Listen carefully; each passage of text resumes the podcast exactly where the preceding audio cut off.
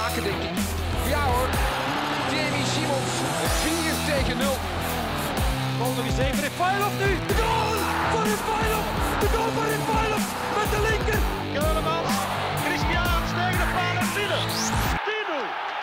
Dag beste luisteraars, welkom bij een nieuwe aflevering van De Klokken, een voetbalpodcast voor en door Club Brugge supporters in samenwerking met de Blues. In deze aflevering mogen we opnieuw Matthias Dirks verwelkomen, de man met een uitgesproken mening over alles wat met blauw-zwart te maken heeft. Welkom terug, Matthias. Bedankt, eh, Nicola. Bedankt om mij terug te hebben in de podcast. Ik vind het altijd eh, heel fijn. Ja, heel leuk om je terug erbij te hebben. En we hebben deze week ook weer een eh, centrale gast die we mogen verwelkomen. En dat is Karel de Meester. Karel is de man die meer dan vijf jaar lang content editor was bij het Club Media House. En ehm, ja, vandaag voor de eerste keer te gast is in een podcast, denk ik. Ik denk dat het de eerste podcast is van jou, hè? Ja, inderdaad. Ik heb nog nooit eh, een podcast eh, mogen meemaken, dus heel blij om er eens bij te zijn. En eh, leuk om met jullie te praten, ook eens buiten de perszaal. Ja, inderdaad. Het is jammer dat je er niet meer zit, Karel, op de perszaal. We zullen je zeker missen. Ik denk dat we niet de enige zijn. Ehm, maar over jou en Club Media House gaan we het eh, later in de aflevering nog eh, zeer uitgebreid hebben. Eh, we gaan beginnen met de orde van de dag. En dat is de wedstrijd van gisterenmiddag, rond half twee gestart in, op de Bosuil. En dat was Antwerp Club. En sinds 2003 hebben we, heeft Club daar niet meer kunnen winnen. Maar dat is gisteren wel gebeurd. Karel, welk gevoel had je na de wedstrijd? Je had natuurlijk het gevoel na, na een kwartier dat de wedstrijd eigenlijk al een beetje gespeeld was. Eh, je mag nooit nooit zeggen, maar doelpunt voor, rode kaart, ja, dan valt er weinig over te zeggen. Je moet ook in rekening brengen dat de, de Antwerp donderdag nog een zware match op verplaatsing heeft gespeeld, waar de club een tweetal extra dagen eh, rust had. Ehm, en dan merk je dat er vertrouwen zit. En dan, dan loopt het vlot, ja. dan, dan gaat het gewoon door. Rits nog met een beetje geluk, die, die 2-0 die, eh, die licht afwijkt. En dan is de match gewoon gespeeld in het begin van de tweede helft. En dan ja, merk je dat de club rustig uitspeelt. Had nog veel verder kunnen uitlopen. Ehm, ik zag daarnet ook de expected goals passeren, die niet zo hoog waren. En dat was mijn bedenking van, ja, die expected goals waren boven de drie gegaan. Als de club de vele intercepties hoog in het veld ook had omgezet in schoten. We hebben een paar keer eigenlijk met twee of drie man bijna alleen voor doel gekomen, zonder dan uiteindelijk een schot te geven. Ehm, een speciaal woordje misschien ook voor Rits in dit geval, omdat hij de rol van Vormer eigenlijk ja, met glans kon overnemen. Eh, ik vond het opvallend dat hij heel hoog ging staan en dat hij daar ook eh, een soort van extra mannetje in de verdediging, eh, in de aanval van club tegenover de verdediging van Antwerpen ging gaan zetten. Waardoor we veel makkelijker konden combineren op de rand van de 16. Dus ja, vlotte overwinning. Ja, inderdaad. Matthias, had jij durven hopen dat ooit zo vlot ging gaan op eh, Antwerpen? Nee, nee, totaal niet. Ik was eh, aangenaam verrast. Eh, ik vond, ja, zoals Karel aanhaalt, de eerste 15 à 20 minuten van ons was echt ja, berensterk. Dat is eigenlijk het club dat je altijd wil zien. Dat is meteen ja, grinta, passie, aanvallend voetbal, goede combinaties. Ehm, Karel haalde Rits eruit. Ik haal absoluut Rits er ook uit. Ik vind dat hij ook... Hij, hij, ja, borduurt een beetje voor ten opzichte van vorig jaar. Want toen was Vormer denk ik een aantal weken geblesseerd, net voor de COVID-uitbraak. En hij was toen drie, vier weken op elkaar zo, ik denk, op. En thuis tegen Cirkel was hij echt eh, ja, de man van de match. Beslissend ook thuis tegen Beveren. Dus eh, nee, Rits op de acht is eh, ja, absoluut meerwaarde. En hij moet zeker niet onderdoen eh, bij Vormer. Ehm, ik vond Diatta en Lang ook absoluut eh, een beren, berensterke match spelen. Dus eh, dat zijn een beetje mijn drie beste mannen op het veld. Maar uiteindelijk collectieve allee, glansprestatie, zeker na Europese ehm, midweek-wedstrijd. En, eh, en zoals Karel aanhaalt, 48 uur meer rusttijd, ja, dat maakt een enorm verschil. Dus nee, nee, club was op roze na 10, 15 minuten. Het kon ook dieper, allee, ook een grotere score zijn geweest. 0-3, 0-4 kon zeker. Maar uiteindelijk ja, hadden wij Antwerpen afgeslecht. Hadden zij misschien een revanche willen nemen een paar maanden later. Dus uh, al bij al heel blij met de 0-2. Ja. Ja, um, ja je zei het, Matthias. Uh, we, allee, we starten heel sterk aan die wedstrijd, scoren direct. En dan eigenlijk het kantelpunt van de wedstrijd was dan na een kwartier, die rode kaart. Uh, hier en daar op sociale media uh, zijn er mensen die er niet mee akkoord waren met die rode kaart. Maar uh, ik weet niet wat dat jullie mening daarover is. Uh, ik, ik, denk dat het... Ik, ik zei direct rood. Ik zag het en ik dacht van ja, oké, okay, sorry. Als hij hem niet neerhaalt, staat Ketelaar oog in oog. En uh, de bal lag al voor zijn linkervoet, klaar om hem binnen te tikken. Dus dat was een 100% kans die afgebroken werd buiten het uh, strafschopgebied. Dus reglement zegt rood. Vrij simpel. Ja, Ja, ik ken, ja, ik ken de regel ook niet van buiten. Ik denk, eh, had dat misschien een fase geweest, 30, 40 meter voor, dicht bij de middenlijn geweest, was het gele kaart. Maar zoals Karel zegt, als het, als het echt een, een, een doelrijpe kans is om 0-2 te maken, dan is het altijd rood, ook al staat Sek ernaast. Mhm. Maar de bal lag wel binnen allee, handbereik van, van de keeper om te schieten. Dus uiteindelijk uh, logische rode kaart in mijn opinie. Ja. Ja. Vinden jullie dat allee, club heeft de rode loper uitgerold gekregen? Of vind je eerder dat ze die zelf hebben uitgerold? Want uh, de eerste goal ja, had een wat duidelijke dekkingsfout van Jukler uit na een minuut. Uh, en dan ja, die rode kaart is eigenlijk ook fout van de keeper, staat tegenaanval. En ja, is het eerder Antwerpen die zichzelf dat zo doet? Of was het voornamelijk een sterk club in dat eerste kwartier? Het is nooit zwart-wit. Uh, club was sterk. Antwerp uh, miste misschien scherpte, maar wat je zegt van een fout van Juklerud hangt af van de afspraken natuurlijk. Want ze spelen in een, uh, ja, een 3-5-2, 5-3-2, noem het hoe dat je wilt. Um, is Juklerud, dan moet hij dan positie dekken op Matta, waar dat Batte Benfica die Jatta moet dekken. Dus met één op één spelen met de driemansverdediging met onze drie aanvallers. Of moet Juklerud terugzakken en Diatta eigenlijk uh, dekking geven. Daar hangt het een beetje van af. Maar ja, club begon gewoon sterk. En wat je nu ziet met grote verschil met het begin van het seizoen, is dat de tegenstander nu Van Aken mag proberen lam leggen, omdat er met de Ketelaar en Lang nog twee spelverdelers op het veld staan. We hangen niet meer af van de regie van Van Aken en dat zorgt ervoor dat we nu veel onvoorspelbaarder zijn. Het gevaar kan, het, kan van veel meer plekken komen. Ik denk dat de paas van Van Lang ook een, een heel moeilijk is voor de Antwerpse verdedigers, omdat je die paas totaal niet ziet aankomen op zo'n moment. Dus uh, ik denk dat Juklerit en Batu Binsika allebei een beetje naar elkaar keken. En dat maakt dat Diatta helemaal vrij was. Uh, ja, ik denk dat hij zijn rechterhand ook naar omhoog zette om, ja. om te vragen naar die bal. Dus het was gewoon een, een, perfecte aanval van Club. Maar zoveel vrijheid had ik ook niet verwacht van, uh, allez, voor Diatta. En heeft het prachtig afgewerkt, want uiteindelijk het is geen gemakkelijke kans ook niet. En je moet het ook, ook nog maar scoren. Dus ja, mooi afgewerkt. Ja, het was ook een opvallende keuze van, uh, van Leco om voor uh, Bijneravant terug te kiezen in plaats van Buté. Um, heeft hij nu een beetje zelf keepersproblemen gecreëerd daar? Goh, langs de ene kant wel, langs de andere kant niet. Ik vind dat Bijneravant, uh, mag niet vergeten, zo'n team van de week van de Europa League deze week. Dus die had een uitstekende prestatie gedaan tegen Tottenham, ondanks de twee tegengoals. En bij de eerste goal wil ik hem vrij weinig verwijten. Maakte dan geen fout. Uh, die is gewoon goed afgewerkt van die had cool gebleven. Ja, maar als ik dan even mag zeggen, ik denk bij Mignolet had die bal niet binnen, denk ik. Waarschijnlijk niet, maar denk als je in de Belgische competitie Mignolet als de norm neemt, dat er wel heel veel keepers, uh, of heel veel ploegen een keepersprobleem hebben. Dat, dat moeten we gewoon eerlijk toegeven. Um, en Buté was de laatste week toch ook wel helemaal niet secuur aan het spelen. Dus daar mag je toch ook wel wat voor zeggen. De enige fout die hij maakt, volgens mij, is dat Leco in zijn praatje na de wedstrijd zegt dat hij een fout heeft gemaakt door bijna op te stellen. Daar moet je hem het vertrouwen geven. Ja. Matthias, als echte Leco-liefhebber, wat denk jij daarover? Pas op, dat mag ik niet te veel uitspreken. Hè. Maar uh, nee, um, ik vond ook een, een, een heel spijtige quote van, van Leco na de wedstrijd. Ik vond wel dat hij heel klassevol en, en eerlijk was over de prestatie van Club Brugge. Hij gaf meteen aan van, kijk, één, club was gewoon sterker, ze waren beter, ze hadden grinta en kwaliteit. En langs de andere kant hebben wij ja, de rode loper ook uitgerold voor club. Dus het was uiteindelijk een beetje een, het is een en-verhaal en geen of-verhaal. Um, maar die quote over zijn keeper vond ik heel spijtig. Ik denk dat Buté ook meteen uh, gaat spelen uh, deze week. Dat spreekt bijna voor zich. Maar ik vind het spijtig, want die Berravant had uiteindelijk een goede match gekiept uh, op Tottenham. En uiteindelijk gisteren, ja, ik vond dat hij heel veel ballen heeft gelost. Bijvoorbeeld tot vier, vijf, zes keer toe heeft hij gewoon gemakkelijke ballen gewoon gelost. À la, ik denk Gabulov of, of Hubert had dat heel vaak bij, bij Club. Maar de twee goals, uiteindelijk, ja, zijn, zijn visie was gedekt bij de goal van Rits. En die eerste goal, in het begin dacht ik meteen fout van de keeper. Maar uiteindelijk heeft hij goed breed gehouden. Dus zo'n grote fout was het nu ook niet. Dus uh, op zich geen slechte match, vond ik. Ja, nee, en dan hebben we de tweede helft natuurlijk, waarin dat we direct op roze komen. Uh, Mats Rits, vinden jullie, ja, Mats heeft het net al gezegd, maar Karel misschien nog niet. Uh, vind je dat Club had moeten doordrukken na die 0-2 nog? Ja.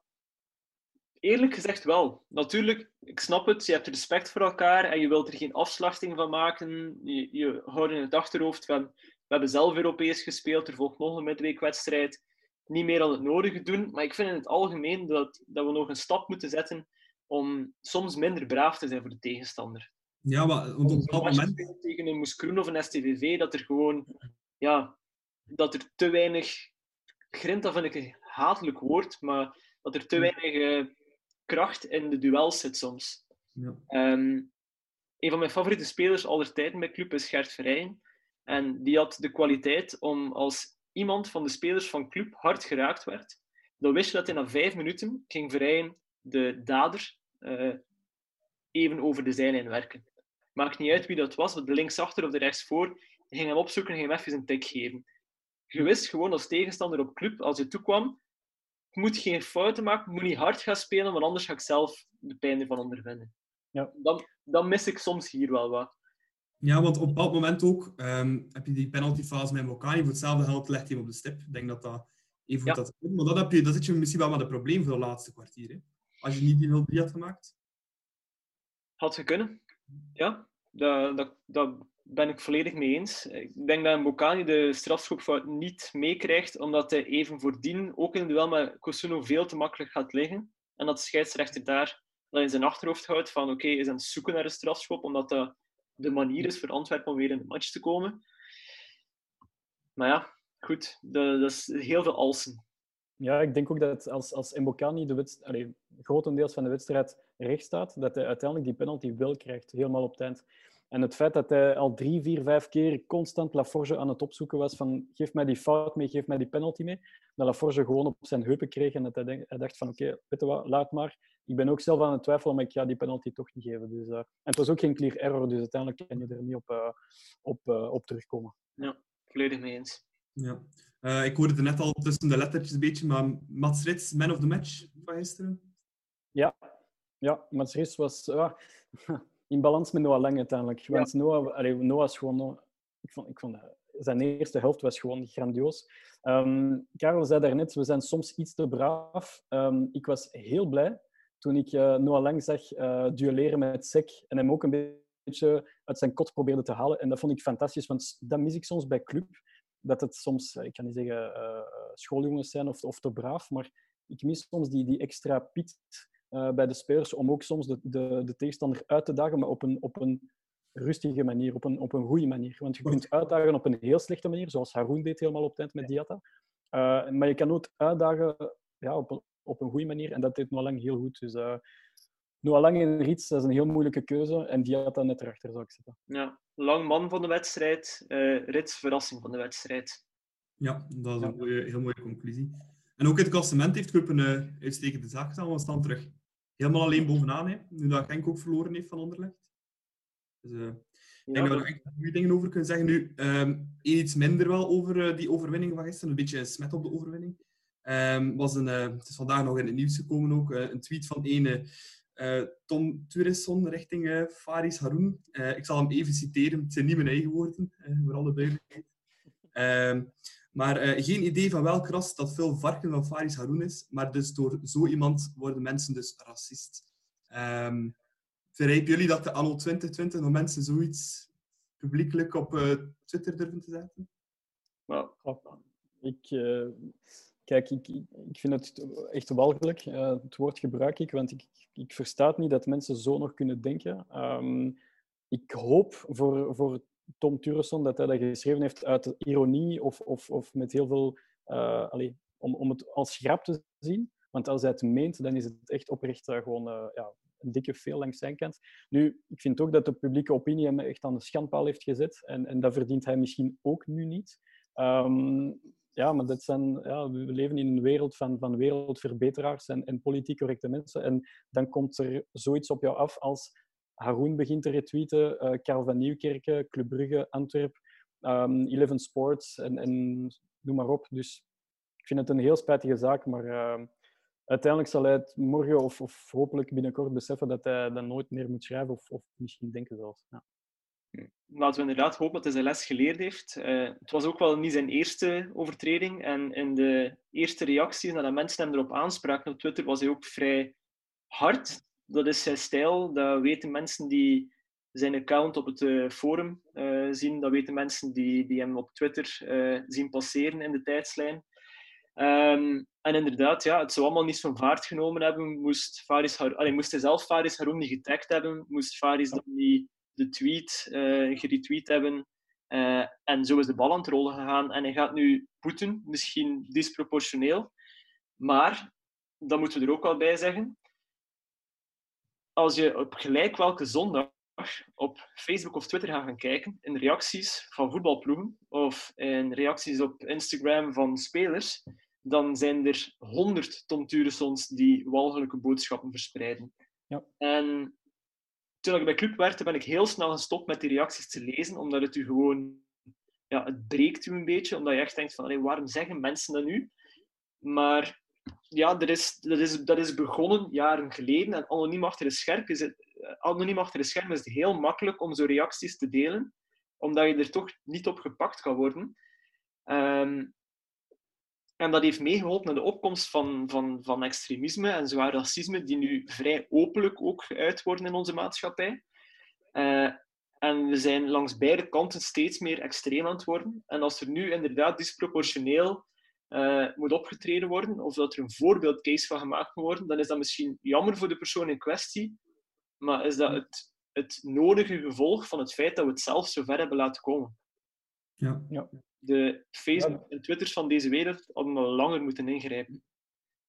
Ja, we zitten ook in een week van, van PSG tegen uh, Bashak Shehir met, met alle gebeurtenissen. Ja. En we zitten ook in een, in een periode dat iedereen thuis zit, uh, met, met telewerk en alles. Dus uiteindelijk het is het is de, ja, het, het slechtste periode dat hij zoiets in, uh, op Twitter of op social media kon, kon brengen. Dus zoals, zoals Karel zegt, is um, compleet disproportioneel, maar uiteindelijk hij zal er zeker zijn lesje bij geleerd hebben. Hopelijk. En het is hoop, het is, allez, laten we hopen dat het een voorbeeldcase gaat worden en dat de meeste mensen nu toch twee keer nadenken en ook gewoon in het algemeen beginnen afvragen van als ik die gedachten heb om zoiets te posten, van waar komt dat? En hoe kan ik mijzelf ja, instrueren, mezelf slimmer maken om Ja.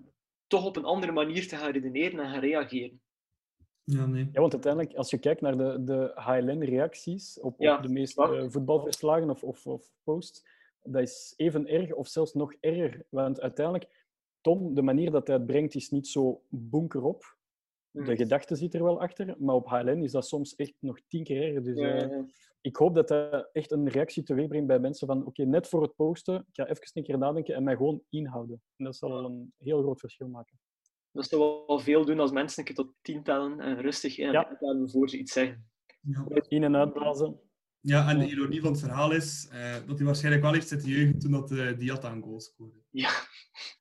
Dat, Ja. Daar mag je Ja, zeker van zijn. Waarschijnlijk. Dan, dan vergeet men alles. Ja, nee, dat klopt. Ja. Bon, maar we gaan het eh, positieve onthouden van het verhaal van eh Antwerp Club. En dat Club daar eh, voor het eerst in 2003 nog eens de drie punten heeft gehaald. Dat was een heel mooie overwinning. Ehm, het volgende dat op de- onze agenda staat is eh, ja, het, een zaak dat eh, een, goede week, een kleine week geleden gebeurd is. Dat was eh Lazio Club en eh, de hele Champions League campagne. Ehm, Matthias, hoeveel centimeter scheelde het volgens jou? Tussen 2 en 3. Karel? Nee, de, ja, tussen 2 en 3. Nee, ik, ik zou het helemaal niet weten, maar het heeft, eh, het heeft niks gescheeld. Ehm, ik, herinner mij nog, mijn eerste reactie bij, bij die trap van de ketelaar was waarom zet hij die bal gewoon niet strak voor? Want ik denk, Rika en Riet stonden daar gewoon te wachten om binnen te duwen. Maar uiteindelijk, ik heb die fase al, al een stuk of 15 keer terugbekeken en, en er was wel een Lazio-verdediger aan de, aan de eerste paal, geloof ik. En tegelijkertijd was het zodanig geniaal getrapt van, van de ketelaar dat het, eh, ja, het is gewoon een, een fantastisch doelpunt geweest. En daar was ik echt eh, het delirium nabij. Ik kan het echt eh, zeggen, maar ja, het is gewoon effectief zo. Karel, hoeveel centimeter was het volgens jou? Genoeg om eh, niet door te zijn naar de volgende ronde. Dus het maakt eigenlijk niet echt veel uit wat nu 2 of 5 centimeter was. Op de lat is, is altijd ja, jammer, want ja, het, het, scheelt dan altijd maar een fractie van een, van, van, van, van een centimeter of wat het ook mag zijn.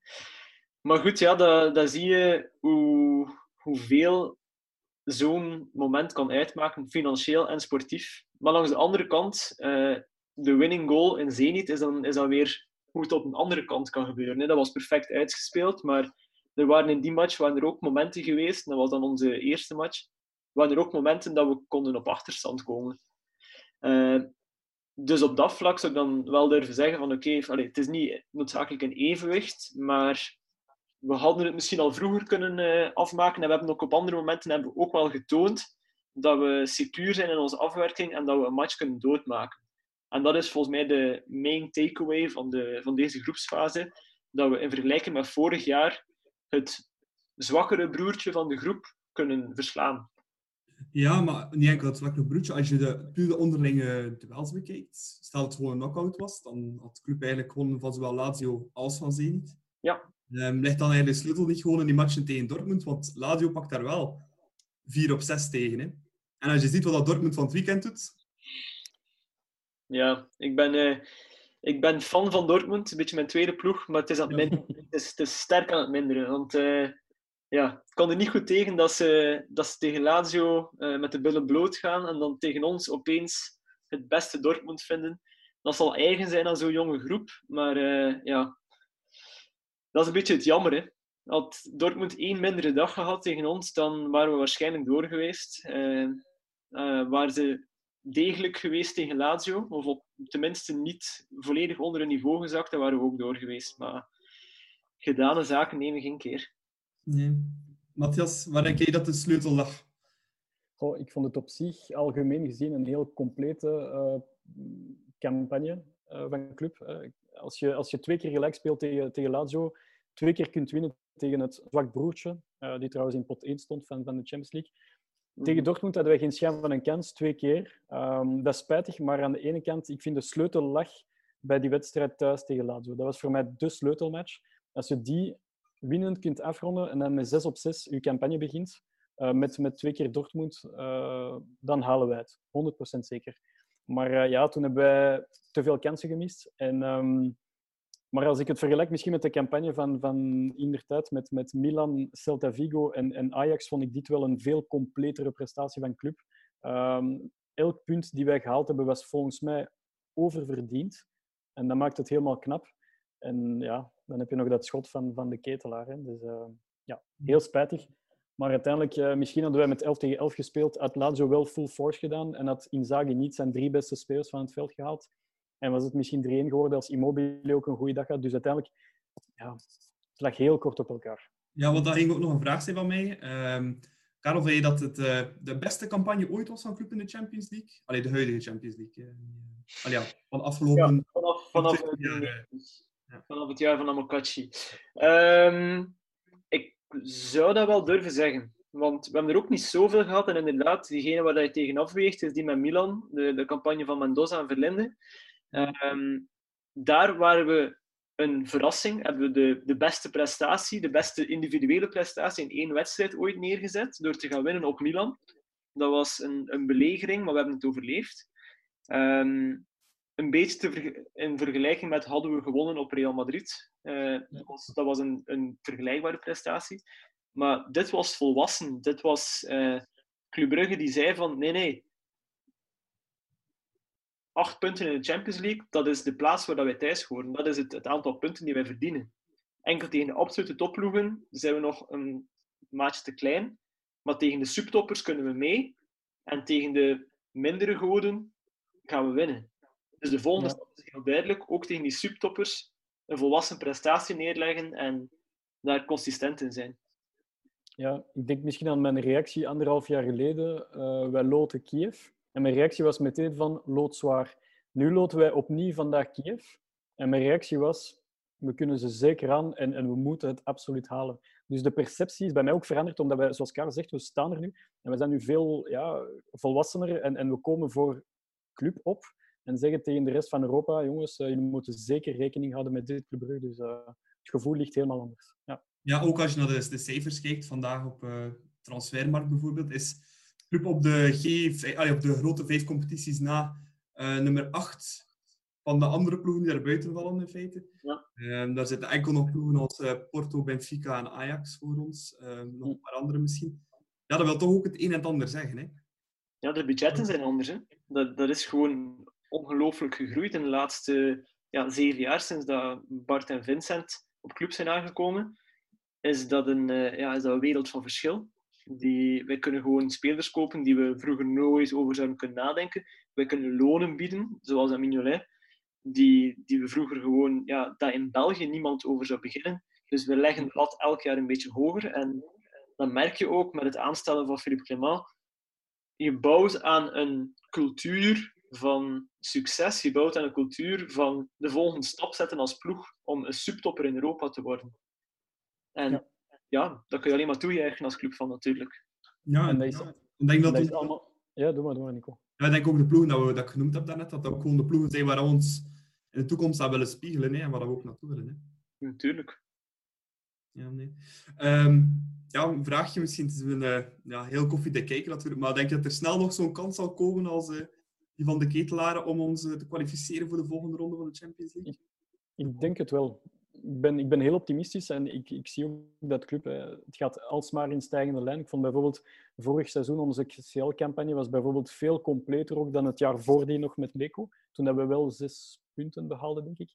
Um, en nu was het op niveau en hebben wij ook acht punten. Dus ik denk dat het de komende jaren, misschien niet direct volgend jaar, maar ik denk wel dat we dit binnen, binnen de komende twee à drie jaar opnieuw kunnen realiseren en dan wie weet toch nog tweede kunnen eindigen. Dus ik denk niet dat dit een, een eenmaal gebeuren is, maar dat dat echt wel op een bepaald punt wel goed gaat vallen uh, de komende jaren. Ja, als het allemaal een beetje meezit, de loting is dan vooral belangrijk, dan ja. nee, zie ik niet in waarom club in de komende drie jaar niet eens een tweede plaats kan halen in de, in de groepsfase. Ja, nee. Zoals je zei, ja, de loting gaat heel veel bepalen. Uh, zoals bijvoorbeeld, allee, als je kijkt naar onze uh, Europa League tegenstander, die hadden bijvoorbeeld uh, Barcelona en uh, Juventus in een groep, ja, dan weet je dat het, om het op zijn Bob Peters te zeggen, dan weet je dat het moeilijk is. um, maar daar gaan we het nu over hebben, over de loting van deze middag.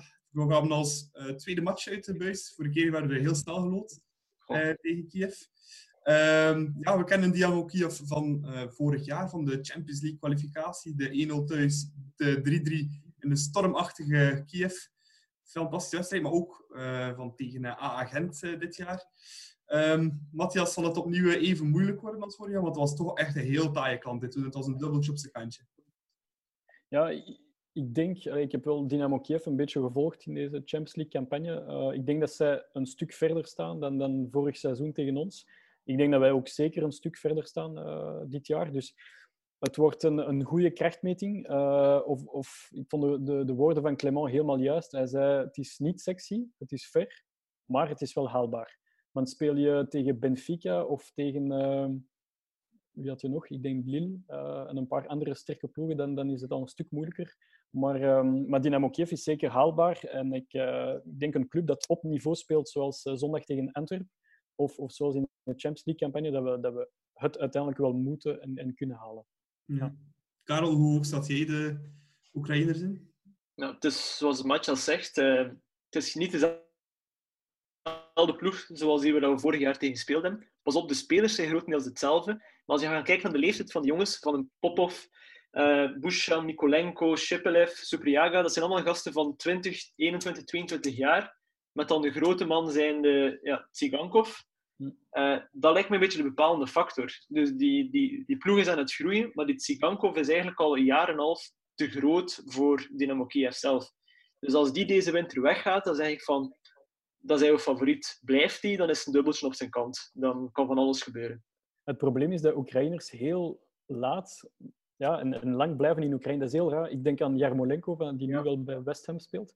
Die ja, ik denk vier, vijf jaar, heel Europa wou hij. En, en, hij bleef maar mhm. in Oekraïne. Waarom weet ik niet. Maar uh, uiteindelijk heeft hij toch de stap gezet. En het blijkt toch wel moeilijk te zijn voor hem in Engeland. Ja, um, ja dus ja. Het zou leuk zijn mocht, mocht Tsigankov uh, in januari weggaan. Dat zou, zou super zijn eigenlijk. Ja, ja, maar ja, mag natuurlijk nooit hopen dat een tegenstander zich verzwakt in de winter. Uh, wij hopen zelf om ons te versterken, denk ik.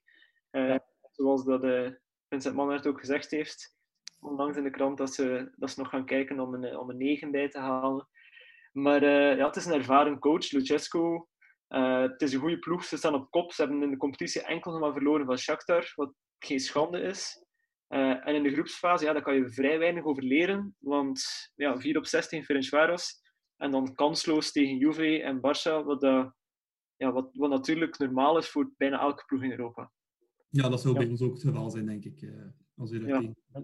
Ik heb ze zien spelen tegen Gent twee keer en, en ik vond dat een heel mature ploeg. Hun manier van spelen, puur realistisch, puur op resultaat. Ehm, ik denk wel dat we moeten oppassen, maar als we, allee, ik denk als we vroeg scoren en ze het een beetje uit hun kot halen, want dat heeft Gent niet kunnen doen, Mhm. dat er zeker veel eh, uit te halen valt. Ja, Ja, ik denk dat we toch meer kans maken dan Gent eh, tegenwoordig.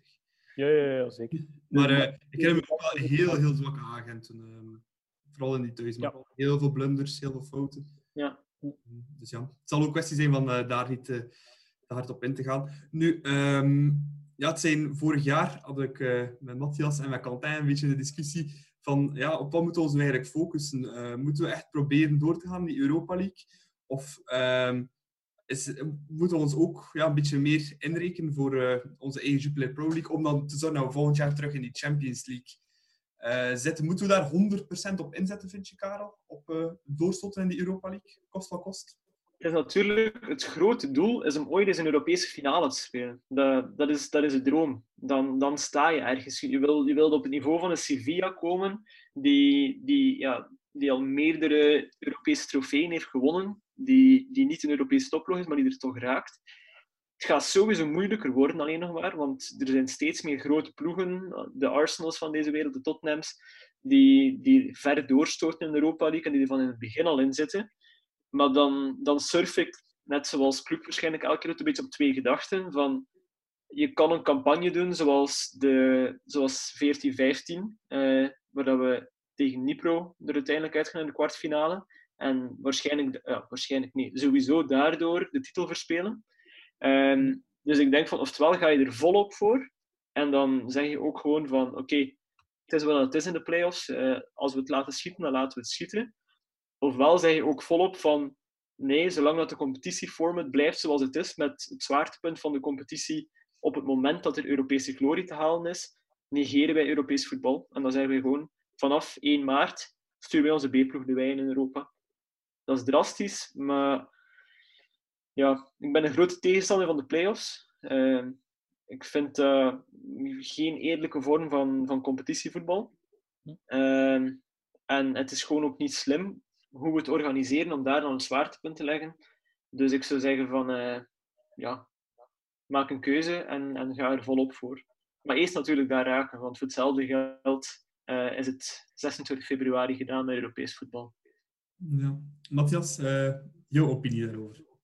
Je, je, kent mijn opinie erover, maar uh, nee, ik ga misschien het voorbeeld nemen van vorig seizoen. Um, ik wilde vorig jaar tegen Manchester United dat we thuis wonnen met 1-0 of 2-1 en dat we eervol eruit lagen met 2-0 op Manchester. Dat was gewoon mijn hoop. Dan heb je iets getoond in Europa, maar dan kan je wel de focus leggen op, uh, op de titel. Want zoals Karel zegt, in 2015 hebben wij de titel verloren aan Gent door de, de loodzware Euro Europa League-campagne.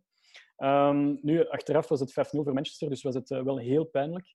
Um, en wisten wij niet dat er een COVID-uitbraak ging zijn, want anders hadden wij uh, ja, echt, echt vol moeten gaan voor de overwinning.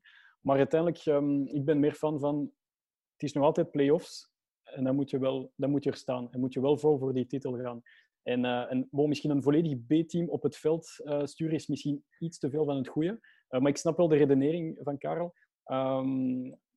Maar als, bijvoorbeeld als je zondag speelt uh, thuis tegen Genk of tegen Anderlecht en je speelt donderdag tegen Kiev, dan heb ik liever dat, dat ons A-team zondag speelt en dat een, een veredeld B-elftal, zoals uh, Antwerpen het heeft gedaan tegen, um, tegen Tottenham, dat je daar met een, met een semi-B-ploeg uh, aan de aftrap komt. Mm. Ja, dat is puur mijn gedachte. Dat is misschien een heel unpopular opinion, maar, maar ik sta er wel achter. Ja. ja. Um, om dan nog een keer met percentage te smijten, hoeveel procent kans geef je ons om door te stoten tegen Kiev, Karel? 51. 51. Net, net iets beter. Matthias? 60. 60 procent. Ik ga me afsluiten in Matthias. Ik had ook zoiets in. ja, ronde cijfers zijn altijd mooi. Maar als we toch over cijfers bezig zijn, er is ook zo'n magisch getalletje in het, uh, in, in het speelschema in het seizoen. Het zijn er 50. Vanaf dat een speler voorbij de 50 wedstrijden zit, dan zien we gewoon in de, in de fysieke, in de fysieke data dat het moeilijker gaat. En dat zie je op alle niveaus. Dat is iets waar Kevin De Bruyne ook uh, ja, elk jaar, je kan hier de klok op gelijk zetten, in april begint hij erover te praten van we zijn op, het seizoen is eigenlijk al gedaan in ons hoofd en in onze benen. Dus dat is gewoon het ding. Het, het, is, zal geen probleem zijn met de breedte van onze kern uh, op twee fronten te blijven strijden. Uh, laten we daar de beker dan nog even los in laten. Maar bepaalde jongens, een Vormer en een Van Aken, Matta, die, die zitten altijd boven de 50 matchen op het seizoen. Zeker als ze dan nog eens internationaal actief zijn, in het geval van Van Aken. En daar moet je gewoon voor oppassen. Dat weet je gewoon van zelf al liggen we er dan uit in Europa, of zelf al hebben we nog die week rust. Die spelers zijn eigenlijk toe aan een maand vakantie na die 50ste wedstrijd. En dat gunnen we spelers in het voetbal niet meer vandaag. Ja, een beetje opgebrand in feite. Ja. En uiteindelijk, het wordt alsmaar erger, want wij hervatten op 10 januari, geloof ik, in de beker. Ja. En, en die, die vakantie, ja, er is zelfs geen sprake meer vakantie, van vakantie. Dus uh, het wordt een extra lastig seizoen. En, en we spraken over via WhatsApp, denk ik, met jou, Nicola, daar straks. Ik zou de beker echt laten schieten. Laten schieten. Ik zou gewoon een volledige beelftal um, laten spelen en, en continu met een ander keeper. Want, uh, want als je en beker uh, voluit speelt, en Europa League, en Jupiler Pro League, dan, dan geraak je er gewoon niet. Ja. niet. Met Club Next misschien, hè, in de beker.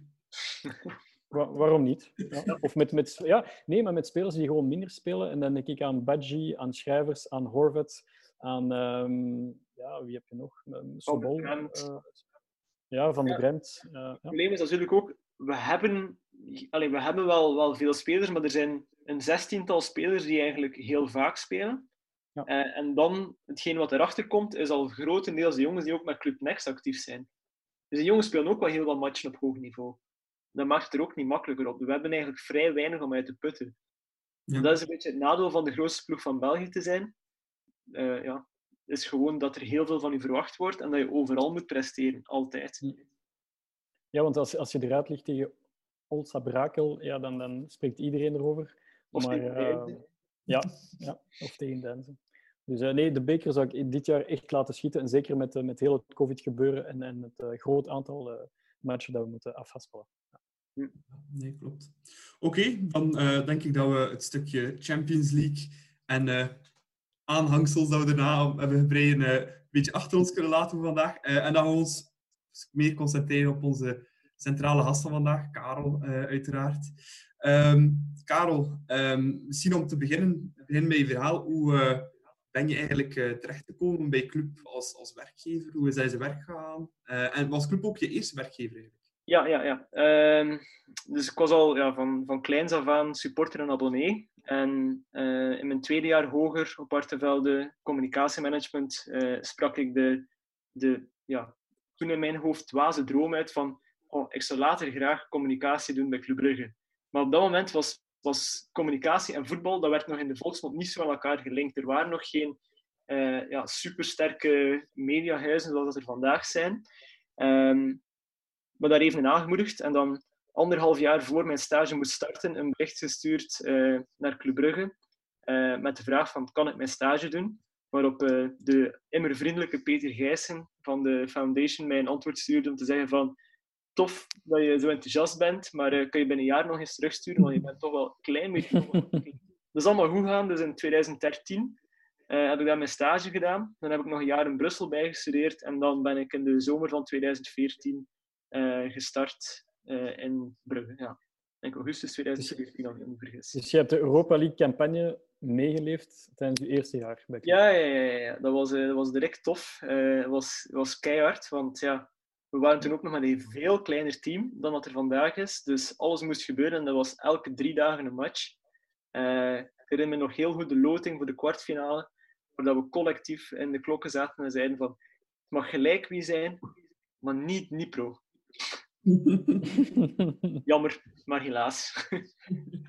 Omdat wisten we toen al van geen sexy affiche en vooral een, een bijna onmogelijke op, opdracht op, voor ons op dat moment. Zie je ook hoe dat we gegroeid zijn als ploeg. Eh, maar ja, ik, ik ben er al ja, van lang voor Westkapelle. Ik heb eh, heel veel mensen zien passeren. En eh, heb nog altijd een heel goed contact met de mensen daar. Dus ja, zoals jullie zelf ook weten, heel veel mensen met een oprecht clubhart. hè. Hoe, hoe zag het team destijds eruit toen dat je begon bij Club? Op communicatie was dat Klaus van Isakker. was toen hoofdcommunicatie. De, weten, nee. bekende Klaus van Isakker, die, die ja, op veel plaatsen in de media al gezeten heeft. Eh, dat was, eh, Kirsten was dan verantwoordelijk eh, voor social media. Dan had je Brecht uh, Houspie, die nu bij Focus WTV werkt. En Johan Koekelberg, die, ehm, die toen eigenlijk ook ongeveer begon. Die was iets voor mij toegekomen. Dus dat lijkt een oude rot in het vak, maar die heeft natuurlijk ook heel wat jaren eh, in de journalistiek achter de rug, voordat hij bij Club Brugge aan de slag ging. Eh, dus dat was een heel klein team. Geen grafisch eh, verantwoordelijke, geen in-house videograaf ook. Dat was toen ehm, wel Ruben van Bokstaal, die er nog altijd zit. Maar dan in de vorm van een, van een externe leverancier die, die het werk deed. En dan zijn er natuurlijk wel heel wat veranderingen gebeurd. De grote constanten zijn eh, Kirsten en eh, Johan, Cookie, voor de vrienden Ja, we kennen hem. die er eigenlijk altijd gebleven zijn. Ja. Ehm, nu, doorheen de jaren is eh, niet enkel club enorm veel veranderd, maar ook alles wat met sociale media en communicatie te maken heeft. Hoe, hoe zijn jullie daar zelf als team mee omgegaan met die, met die vele veranderingen doorheen de jaren? Ja. Je, je groeit erin mee en, en je leeft een beetje op. ehm, iedereen weet op dat moment, voordat we eraan beginnen, al van we zouden eigenlijk nog iemand nodig hebben die het grafische voor ons verzorgt. We zouden een in-house videograaf nodig hebben. We hebben meer uren nodig om meer filmpjes te maken. En we willen meer inzeg hebben in het eh, sportieve, om daar ook onze content te kunnen maken. Om een voorbeeld te geven, ja, You'll Never Walk Alone. eh, de campagne die, die, die we in de playoffs hebben gedaan onder Leco, dat was iets dat een paar jaar voordien gewoon niet denkbaar was. Dus dat is zo gegroeid en we hebben gewoon steeds, door goed werk te doen, hebben we gewoon steeds meer toegelaten gekregen van bovenaf. En meer budget waarschijnlijk ook. Hm? Meer budget waarschijnlijk ook. Eh, meer budget ook, uiteraard. Dat is, dat is in de laatste jaren, vooral met de opstart van het Club Media House, als we daar echt een naam op geplakt hebben, is dat gegroeid, omdat er dan ook de doelstelling kwam om dat te monetizen.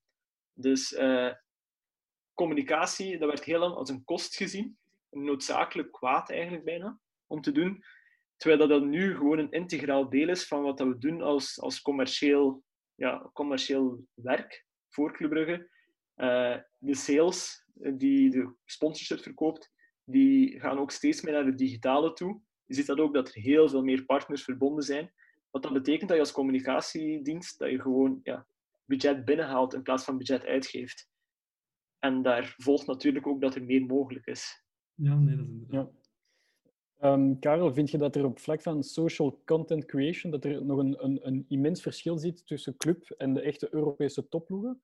Of heb je het gevoel van het... Ik heb, ik heb persoonlijk als, als supporter het gevoel dat, dat club het, het ja, gewoon supergoed doet en, en niet per se minder goed doet als, als andere ploegen. Maar heb je ook dat gevoel? We zijn sowieso het, het gat in, in enorme snelheid aan het eh, dichten, vind ik. Eh, ook met de absolute top. Er zijn bijvoorbeeld ook topploegen, denk maar aan Real Madrid, die ik niet echt benijd als het op sociale media aankomt, maar die ook niet echt bezig zijn met cool of grappig zijn op sociale media, maar die dan gewoon denken van oké, we moeten gewoon zorgen dat we onze veertien verschillende talen eh in de kans goed eh, beheren en dat het allemaal uniform kan verlopen, zodat we onze kijkers in India en Indonesië en China goed kunnen bereiken. Daar zijn wij nog niet. Dat lijkt mij ook moeilijk om daar te komen. Eh, behoudens een, eh, een nieuwe Percy die, die komt die ons een eh, nieuwe markt doet aanboren. Hoe nee, nee. Dat, Ja, ja, Nicolas er zijn waarschijnlijk wel nog Zuid-Afrikaanse spelers die willen komen. ja, of, of, of Beiravant met zijn 3 miljoen volgers kan ook komen, bijvoorbeeld. Maar dat is, niet elk land leent zich om supporters over te dragen van een speler naar een ploeg. Eén, je moet al zorgen dat die speler lang genoeg blijft. Eh, en twee, de merken mogen ook niet te veel verschillen. Er moet ook wel een zekere affiniteit zijn. Bijvoorbeeld Caverezaille heeft ons niet superveel volgers bijgeleverd. Ja. Eh, Jelle Vossen heeft bijvoorbeeld, denk ik, meer gedaan voor onze following dan Caverezaille. Ja. Eh, En-. Maar Percy was natuurlijk immens, zeker in reacties. Ja, ja. En, en welke... En, en waar, Ja, Zeg maar hoor, Matthias. Waar, waar zou Club nog stappen kunnen zetten volgens jou in het eh, ja, meer social content creation verhaal? ik denk dat elke volgende stap die je zet als, als mediahuis is gewoon het eh, strakker omlijnen van, eh, van taken. Eh, en zorgen dat mensen in-house de verantwoordelijkheid krijgen. Dus je hebt nu al iemand die verantwoordelijk is voor video. Je hebt iemand die verantwoordelijk is voor het grafische. Je hebt iemand die social host is. Eh, je hebt dan de perschef. Je hebt iemand die verantwoordelijk is voor de contentplanning. Daar gewoon nog mensen bij zetten. Eh, nu hebben we één videograaf en komen daar vaak freelancers bij. En zijn er dan ook nog heb je Pieter Slembroek, die bijvoorbeeld uh, de media content maakt voor de dames en de Academy, Club Next. Ehm, dat gaat altijd maar bijgroeien. En we gaan stappen zetten om al die merken groter te maken. En dan, dan gaat dat gewoon organisch gebeuren. Ik denk niet dat er iets is dat ze nu moeten van koers veranderen. Ik denk dat ze gewoon op het juiste plan bezig zijn. De juiste mensen blijven toegevoegen aan de groep. En zorgen dat, er een, uh, dat de sfeer goed blijft. En dan, dan komt dat vanzelf. En als je nu één ploeg als, uh, absoluut, als absoluut voorbeeld zou mogen kiezen. Als je zegt van daar moeten we naartoe, of dat is misschien wel het voorbeeld, wie zou je dan nemen? Moeilijke vraag. Uh, ben zelf een grote fan van, uh, van de ploegen in de Major League Soccer, de Amerikaanse voetbalcompetitie. Waar het er allemaal net iets luchtiger aan toe gaat en waar dat er ook minder uh, rancune zit in, in communicatie. Niet dat het er bij club in zit, maar in Europa is er toch een andere manier van omgaan met winst en verlies. In Amerika is dat minder life of death en ja. is alles meer in het verhaal van samen een competitie en samen een sport groot maken in je land. Um, maar als dan, ja, als je dan één ploeg moet uitlichten, dan ga je naar de klassiekers en dan ga je naar AS Roma en Arsenal, die, die gewoon heel sterk zijn in die tongue-in-cheek content. Uh, Arsenal die erin slaagt om op dit moment als enige goede in een organisatie de communicatiedienst overeind te houden, want al de rest loopt niet zo goed. Um, ik vind AS Roma vind ik een van de mooiste voorbeelden. Ook hoe je ziet dat ze een uh, social responsibility toevoegen. Ja, de schoonste campagne van de afgelopen tien jaar vind ik het, uh, het, het toevoegen van de vermiste kinderen in een transferaankondiging. Vind ik fantastisch. Dus AS Roma is misschien wel de ploeg waarvan ik zeg van dat is altijd een uh, ploeg geweest dat ik uh, als voorbeeld zie. Ja, ja heel leuk. Um, nu, doorheen je tijd bij Club heb je ook regelmatig keer de spelers ontmoet en mee samengewerkt, neem ik aan. Um, maar soms zeggen ze ook dat je beter je helden niet in het echt ontmoet. Uh, is dat ook iets dat jij zo soms wat hebt aangevoeld? Wel, er zijn voor mij twee categorieën. Dat is uh, de spelers die ik als kind heb zien spelen en de spelers die ik als werknemer heb leren kennen. In je job, ja, dan moet je gewoon professioneel in zijn. In het begin was dat wel wat intimiderend om de kleedkamer in te komen na een wedstrijd, om, om spelers te begeleiden naar interviews. Maar op den duur leer je gewoon van nee, nee, we moeten gewoon zorgen dat die speler zo snel mogelijk uh, op dat interview is en dat hij dat goed doet. Um, en dan doe je dat gewoon. En uh, sommige spelers heb je een leuke babbel, andere spelers heb je minder connectie. Um, en dat is gewoon zo. Dat is niet iets waar je naar streeft. Dus dat is ook niet echt iets waar, dat ik, uh, waar dat ik ooit veel bij stilstond. Wat ik wel iets altijd had, was de, de jongens als uh, ja, Timmy Simons, Philippe Clement, Ivan Deco. Als ik die zag, dan was dat wel nog altijd zoiets van... Oh, ja. dat is de Timmy Simons die hier voor mij staat. Ja, ja dat, kan dat, dat, dat bleef ik altijd ja. geweldig vinden. En met welke clubspeler heb je, heb je echt de beste band gehad doorheen de jaren? Ja, de, dat weten de mensen die me beter kennen wel, uh, dat ik heel goed bevriend ben met, uh, met Brendan Mechelen. Um, ja, die is doorheen de jaren, was toevallig op het moment dat ik daar, daar begon, brak hij ook door als, uh, als jeugdspeler bij club. Kreeg hij zijn eerste minuten en dan heb ik zijn eerste mini-interview voor de clubwebsite afgenomen vanuit mijn, mijn functie voor de communicatiedienst. En dat is zo blijven groeien en gewoon ja, een toffe babbel in de kleedkamer. En uiteindelijk ja, zijn we nu goede vrienden die, ja, die elkaar nog op ja, bijna dagelijkse, wekelijkse basis horen. Dus uh, dat blijft wel aangenaam. Dus als we Brenda Mechelen in onze podcast uh, willen, dan moet dat... heel niet kijken, want hij is er niet zo fan van natuurlijk. dat is niet, ja... een heel vriendelijke gast, maar, maar niet iemand die, die, die super graag uh, nee, beeld of op, uh, of op, of op podcast gaat figureren. Ja, ik denk het ook niet. Geen woorden, maar daden, denk ik. Ja, dat is, uh, ja, dat is een verwoord perfect uh, de, de clubwaarden en normen. Ja, wel. Ja. Ehm, wel, welke match is jou zo het meest bij- bijgebleven in je periode dat je werkte bij Club? Niet als eh, supporter, maar uh, zeg van dat was nu wel heel speciaal. Of, eh? Ja, ik twijfel op twee gedachten. En dat is de match waar iedereen van zegt natuurlijk. Van, dat zijn de matchen van deze periode van club. Enerzijds de bekerfinale tegen Anderlecht. Anderzijds eh, ja, de eerste titelwinst na 14 jaar. Ik ga toch de bekerfinale kiezen. Omdat dat de grootste ontploffing was. Voor, voor ons ook als, als team achter de schermen. Eindelijk dat eerste, die eerste trofee weer binnenhalen onder, onder, uh, onder nieuwe bestuur. En, en ja, met de goal van Rafa in de, in de laatste minuut, ja, die, die man heeft voor eeuwig een standbeeld uh, aan het nieuwe stadion. Dat, dat was geweldig. Ik zat er ook op de perstribune. Ja, ik nog vragen, waar zat je in het stadion? Ja, ja, op de perstribune. En dat was in het Koning is de perstribune uh, ja, een paar rijen boven de eretribune. Ja. Uh, wat dat betekent dat, ja, dat ons bestuur zat en het bestuur van Anderlecht daar zat. Die van Anderlecht waren, gegeven het feit dat we een paar dagen ervoor nog maar Europees gespeeld hadden, waren eigenlijk al in hun handen aan het wrijven. Te zeggen van, oké, verlenging, we pakken ze hier. En dan valt die goal van Refailov, druipen die mensen begrijpelijk af. En ja, dan, dan kijk je naar elkaar met dat webteam, uh, waar dat je ja, al, al een band mee hebt opgebouwd, waar dat je zo lang naartoe geleefd hebt om dan eindelijk die trofee te hebben.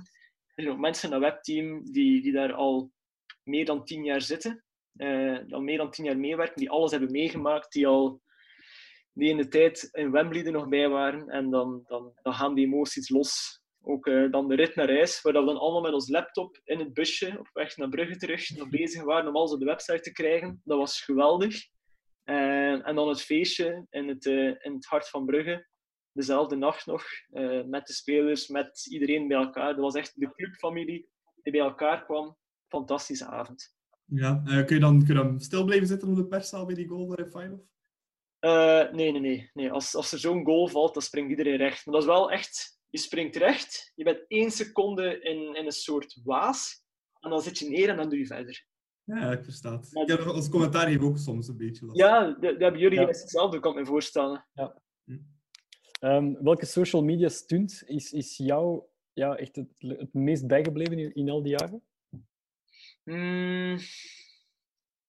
Allee, het hoeft niet een stunt te zijn, maar je sprak daar, daar net over We Never, um, uh, we never Walk Alone. Was het dat? Of, of ja, zie je nog iets anders? Dat, dat vind ik een van de mooiste campagnes dat we ooit gedaan hebben. Um, als ik het kleinschaliger neem... Goh.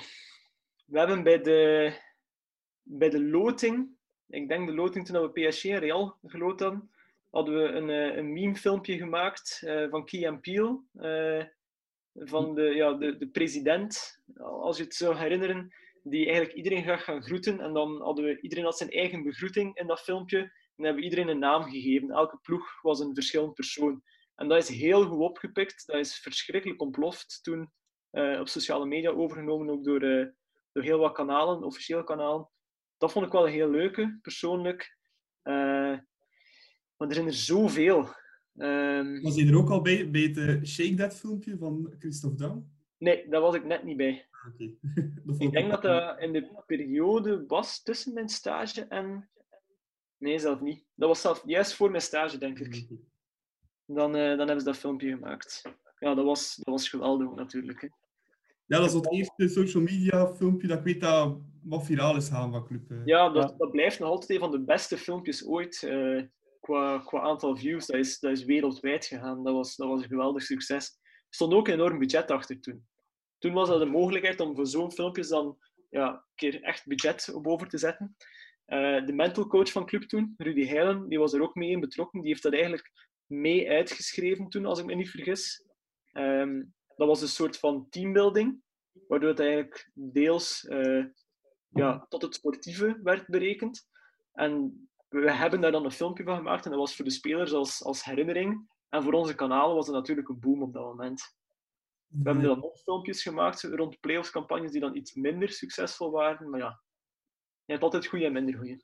Ja, het kan niet altijd uh, zijn. Nee, um, ja, je bent nu even weg bij club. Ja, natuurlijk zat er de COVID tussen, maar kan je nu beter uitleven in een voetbalstadion of, of op Jan Breidel dan uh, toen je daar op de persbank zat? Um, ja, je bouwt op de perstribune bouw je natuurlijk een band op met de mensen rond je. En dat is, dat is een heel andere manier van, van doen. Het is een soort van... We zijn hier allemaal supporters onder elkaar, maar we zijn hier om professioneel te zijn.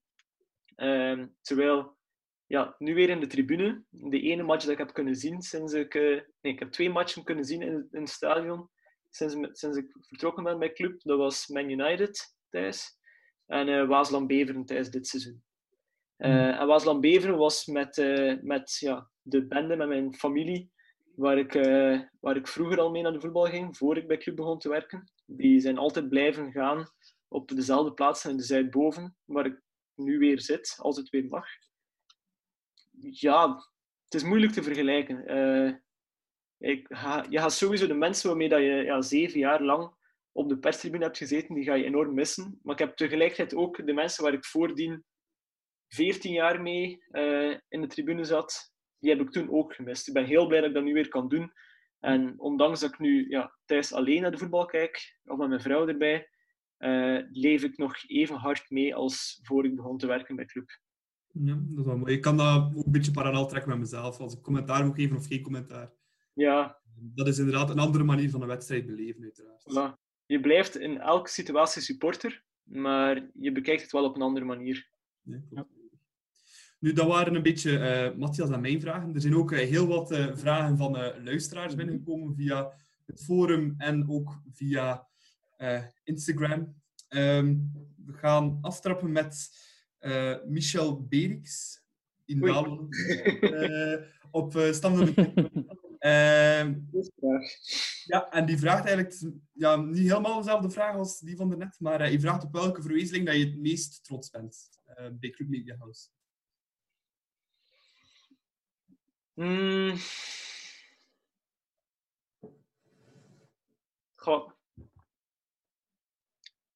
Ik ga de vraag misschien op een andere manier beantwoorden.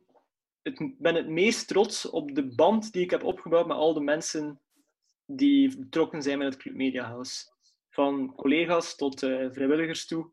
Het feit dat, dat ik met al die mensen een goede band heb en dat ik die nog altijd kan horen, dat vind ik nog altijd het belangrijkste. Want uiteindelijk, eh, club, dat is, ja, dat is de twaalfde man. De, daar draait het allemaal om. En het feit dat, dat je met medesupporters die allemaal aan dezelfde zaak werken, eh, een band kan opbouwen en samen naar een doel toe werken, dat blijft het mooiste. Ehm, ja, voor de rest puur, ja, ik, ik, ik, ik vergeet de, de, de gewone verwezenlijking nog wel makkelijk, want het is meer de mensen die je onthoudt nadien. Ja, nee, mooi antwoord. Ehm, die had ook nog een tweede vraag, eh, Michel Berings. En dat was, ehm, is het zwaar om altijd in het weekend te moeten werken en lange dagen op uh, midweeks Europees? Was dat eh, zwaar destijds? Ja, dat, dat, mag ik niet ontkennen. Het feit dat je er uiteindelijk, ja, maandag tot vrijdag is, is het een 9 to 5 en alle matchen komen erbij. Zeker in seizoenen waar je ver doorschoot Europees en waar je in de beker lang meedoet, ja, dan, dan ben je gewoon niet zo vaak thuis. Je moet er de Instagram stories van, van Kirsten maar een keer bij nemen. Die kent dat nog veel langer dan mij. Ehm, ja, je ziet je, je gezin eigenlijk een pak minder. Dat was in het begin dat ik bij club werkte, was dat geen probleem. Ik was single. Ehm, ja, club was, was en is mijn leven. En elk moment vrije tijd ging toch sowieso naar daar gaan. Uh, of ging anders niet nuttig ingevuld worden. Maar naarmate dat, dat je ouder wordt en dat je ja, ook een gezin krijgt, dan, dan verandert dat wel natuurlijk. En dat is ook een van de redenen geweest, die, die vele extra uren, waardoor dat ik gezegd heb van oké, okay, met heel veel liefde, maar ik kan dit niet voor mijn hele carrière blijven doen. Oké. Okay. Dus eigenlijk misschien ook een beetje antwoord op de volgende vraag van, van uh, Timo van het forum, uh, a.k.a. Balanta. Ja. Uh, wa waarom heb je Club Media House verlaten terwijl je eigenlijk zelf gewoon clubfan bent? Ja, dat is dus de reden. Gewoon omdat ik uh, ja, mijn, mijn tijdsbesteding, dat wist ik eigenlijk al heel vroeg, dat ik die op lange termijn, dat ik die wel op een bepaald moment op een andere manier wil invullen. Uh, ja. En dan heb ik gewoon ja, heel wat fantastische jaren gekend bij club en daar ben ik er enorm dankbaar over. En ga ik met 0,0 rancune weg of met, met geen enkel slecht gevoel. Ik gewoon iets van, dit is het moment. Ik voelde het ook wel aankomen, dat, dat het niet op was, maar dat het tijd was voor iets, voor iets anders. En nu is daar iets meer structuur in, in mijn eh, leven. En dat is ook nodig om, eh, om de work-life balance goed te houden. Niet dat die dit jaar enigszins normaal was met COVID. ja. Maar was toch het doel om dat een beetje te, ja, aan te gaan werken? Overcompenseren. Ja, geen, er zit altijd geen structuur in momenteel. Ja. Ehm, ja, je hebt er wel al een paar benoemd hier. Ehm, het was een vraag van ehm, SNNG, No Glory op stam nummer drie. Eh, maar je vraagt ook wat, wat de keerzijden zijn van de medaille ehm, van bij club te werken. Is dat, is dat het voornaamste of zijn er nog zaken en je zegt van...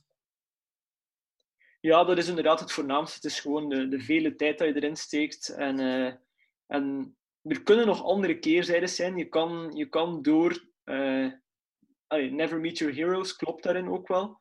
Je kan doordat je te dicht op, op die groep zit, dat je te dicht op, op de club waar je van houdt zit, kan je die in een verkeerd daglicht beginnen zien. Maar je moet er ook altijd gewoon bewaken voor jezelf, dat, dat als je iets voor club doet, dat je dat gewoon ziet als een uiting van je passie voor club, enerzijds. Maar anderzijds, voor mij dan was het dan ook wel, blijft ook wel je werk. En je moet dat proberen neutraal naar te kijken. Zodat het, dat het werk nooit de passie gaat beïnvloeden. Dus dat is geen keerzijde van de, van de medaille, eh, maar, maar wel iets dat je altijd in je achterhoofd moet houden. Als er eh, mensen op het forum zitten die willen eh, hetzelfde traject volgen, een stage of, of, of solliciteren bij club, zeker doen natuurlijk. Hè. Yes. Jullie zoeken, het- allee, club zoekt een paar, wel een paar stagiairs momenteel, denk ik ook. hè? Ja, ik denk het wel. Eh, En een volgende vraag, eh, ik ken het antwoord eigenlijk een beetje al, eh, die komt van Max Jack. Eh, en die vraagt, ben jij Olavoer op, op stand nummer drie? nee. Voilà, dat wist ik. ja, ik denk wel dat je weet wie, dat, wie ik ben. Ik, ik post dat niet vaak op het forum. nee, ik, ik weet het niet. Aha. Ik, ga het ook niet onthullen, want dat is, ja, dat is een beetje lullig. Nee, nee, nee, zeker niet onthullen. Zeker niet. Maar ik post zeer weinig. Ik ben meer een lezer. Dat is ook gegroeid doorheen de jaren, want ja, je moet er ook niet moeilijk over doen. Eh, ik, ik volgde het forum wel. Ik zorgde wel dat ik op de hoogte Ja. was wat er, wat er gebeurde. Eh, zeker in transferperiodes, als we bezig waren aan iets. En daar kwamen berichten van uit, dan, dan probeerden we dat wel te toetsen of, of te Ja. kijken van oké, in welk stadium zit dat, zodat we soms toch nog een scoop konden hebben voordat die in de Ja. stond. In hoezeer is, is het forum een, een bron van, van informatie voor eh, Club Media House? Het is niet echt informatie, want Mhm. het is meer een reactie. Het is meer eh, peilen naar de temperatuur, eigenlijk. Ja, ja. Je moet zien als, als, eh, als hoe worden dingen gepercipieerd door de supporter. En dat is enerzijds het forum, dat is anderzijds eh, sociale media. Dat is gewoon, ja, dat is monitoring. Ja. Dat is een belangrijk onderdeel, dat je weet dat je, dat je de voeling met de fanbase ook houdt. Ja. Eh, Captain Slow die vraagt ehm, wat het grootste verschil is dat je hebt ervaren met toen je begonnen bent bij Club en toen je er bent eh, weggegaan. ja, de grootte van alles natuurlijk. Ehm, en, en de professionaliteit. En als ik bij Club begon, dan was ik samen met Brecht Houspie verantwoordelijk voor het maken van de, van de, van de grafische post, van, van, het, van het visueel werk die bij de post hoorde. En eh, ik deed mijn best in, maar ik had geen grafische opleiding, 0,0. Dus ik heb alles gewoon aldoende van in mijn stage geleerd. Ja, dan, dan hebben we dan uiteindelijk mensen aangenomen voor het grafische werk te doen. En dan zie je nu al toch een beetje het verschil, ik, hoop ik. Dus dat is een beetje het grote verschil, dat we alles nu gewoon veel professioneler eh, ja, doen, doordat we met meer mensen zijn. Oké. Volgende vraag van Wouter de Borger. Ehm, ja, wie is je favoriete speler van Blauw-Zwart doorheen de jaren? Of misschien een speler dat je het meest als, als iconisch ziet, die hebt zien passeren? Doorheen alle jaren de volledige geschiedenis van club? Nee, sinds dat je echt eh, werkte bij Club als, eh, als stagiair. Oké, dus een speler die eh, actief was in mijn periode daar.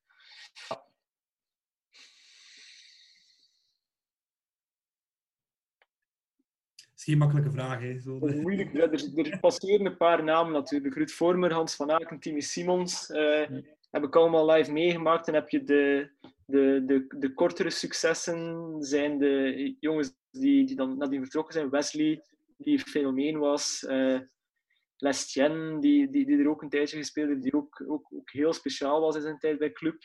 Ehm, maar dan moet ik toch gaan voor de, de persoon die de standvastigheid is en die altijd de waarde van club uh, ook heeft mee uit, ja, uitgebaten. Dat is Ruud Vormer.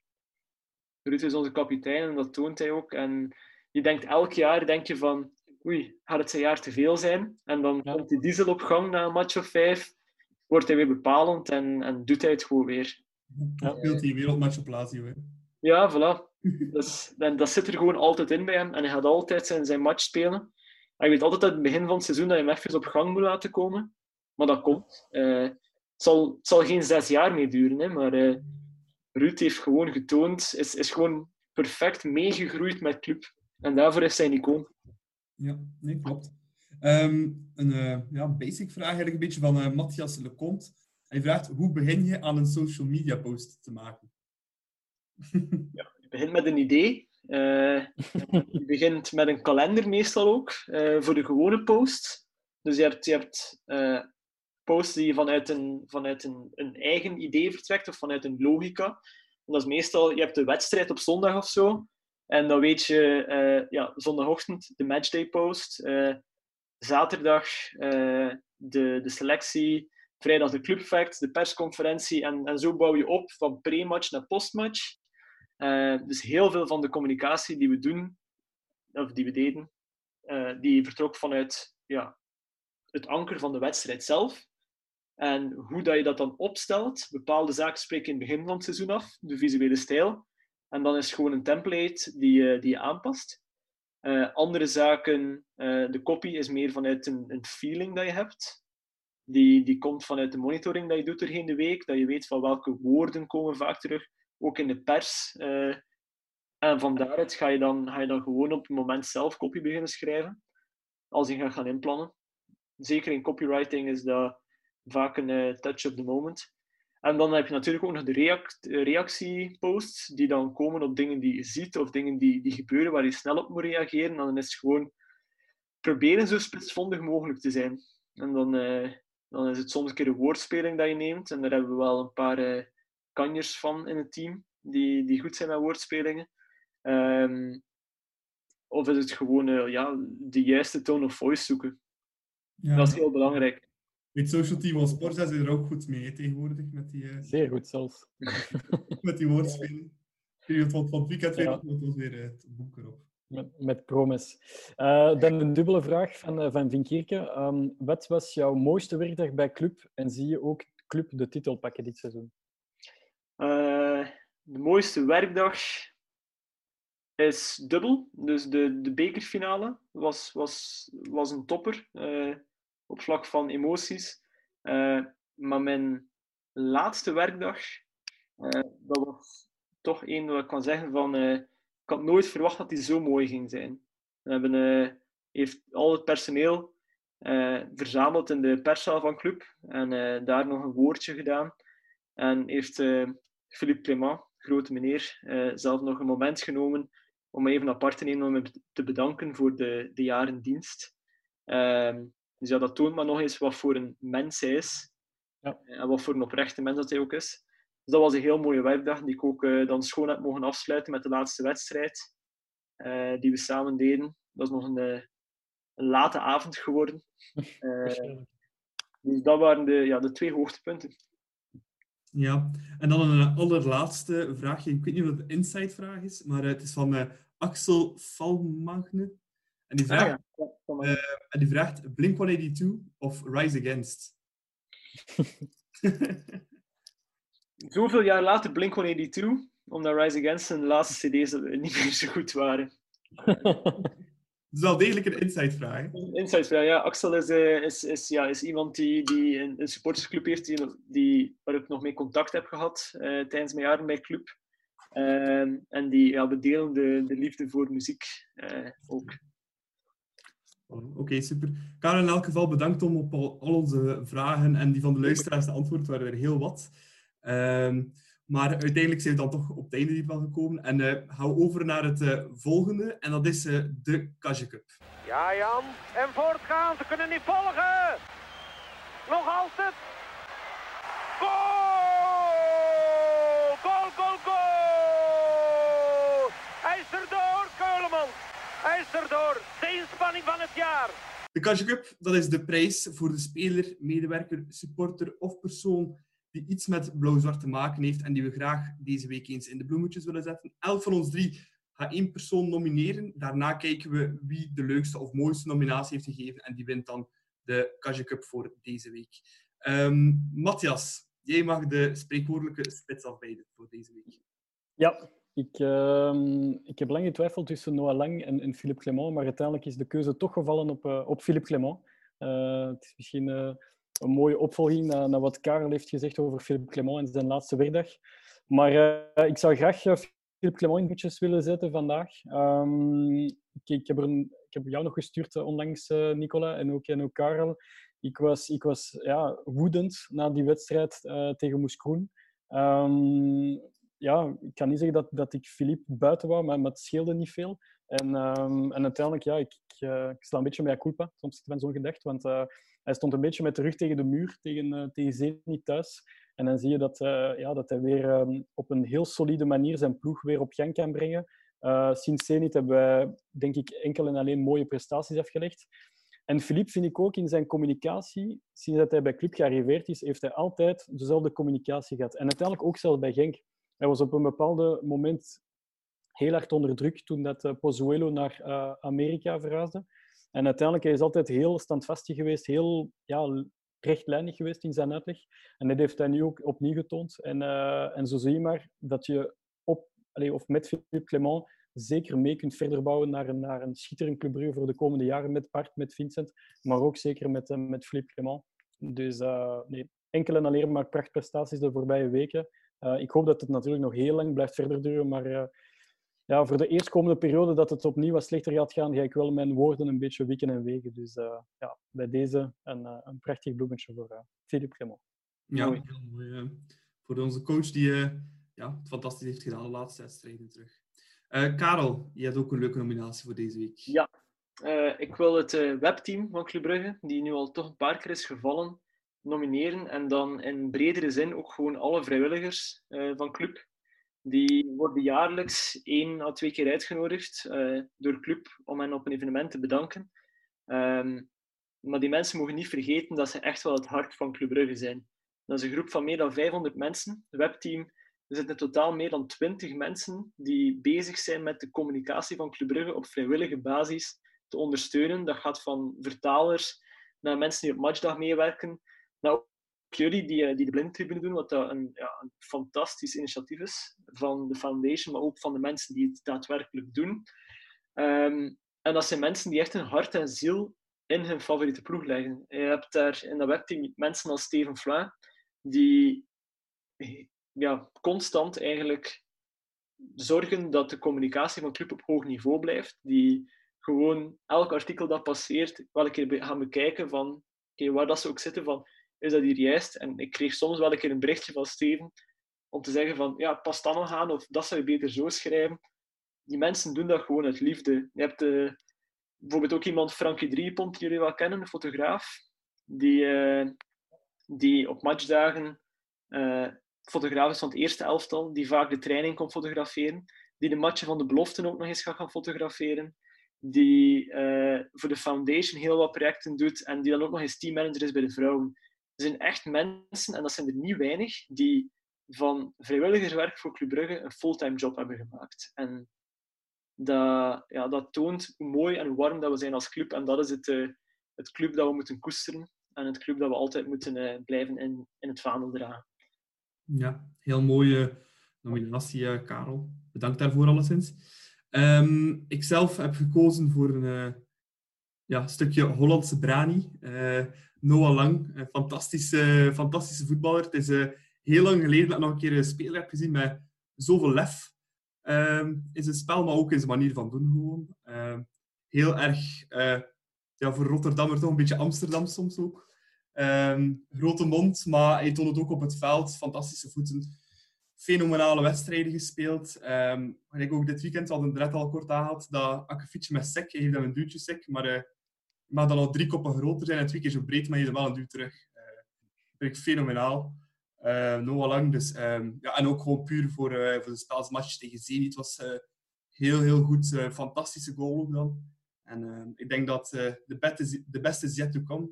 En bij Ajax denk ik dat ze al um, serieus spijt hebben dat, die, dat ze die hebben laten gaan. Nu zeker met het hele promise-verhaal gaan ze daar nog, misschien echt wel nog spijt van hebben bij de Amsterdammers. Dus vandaar mijn nominatie voor Noah Lang.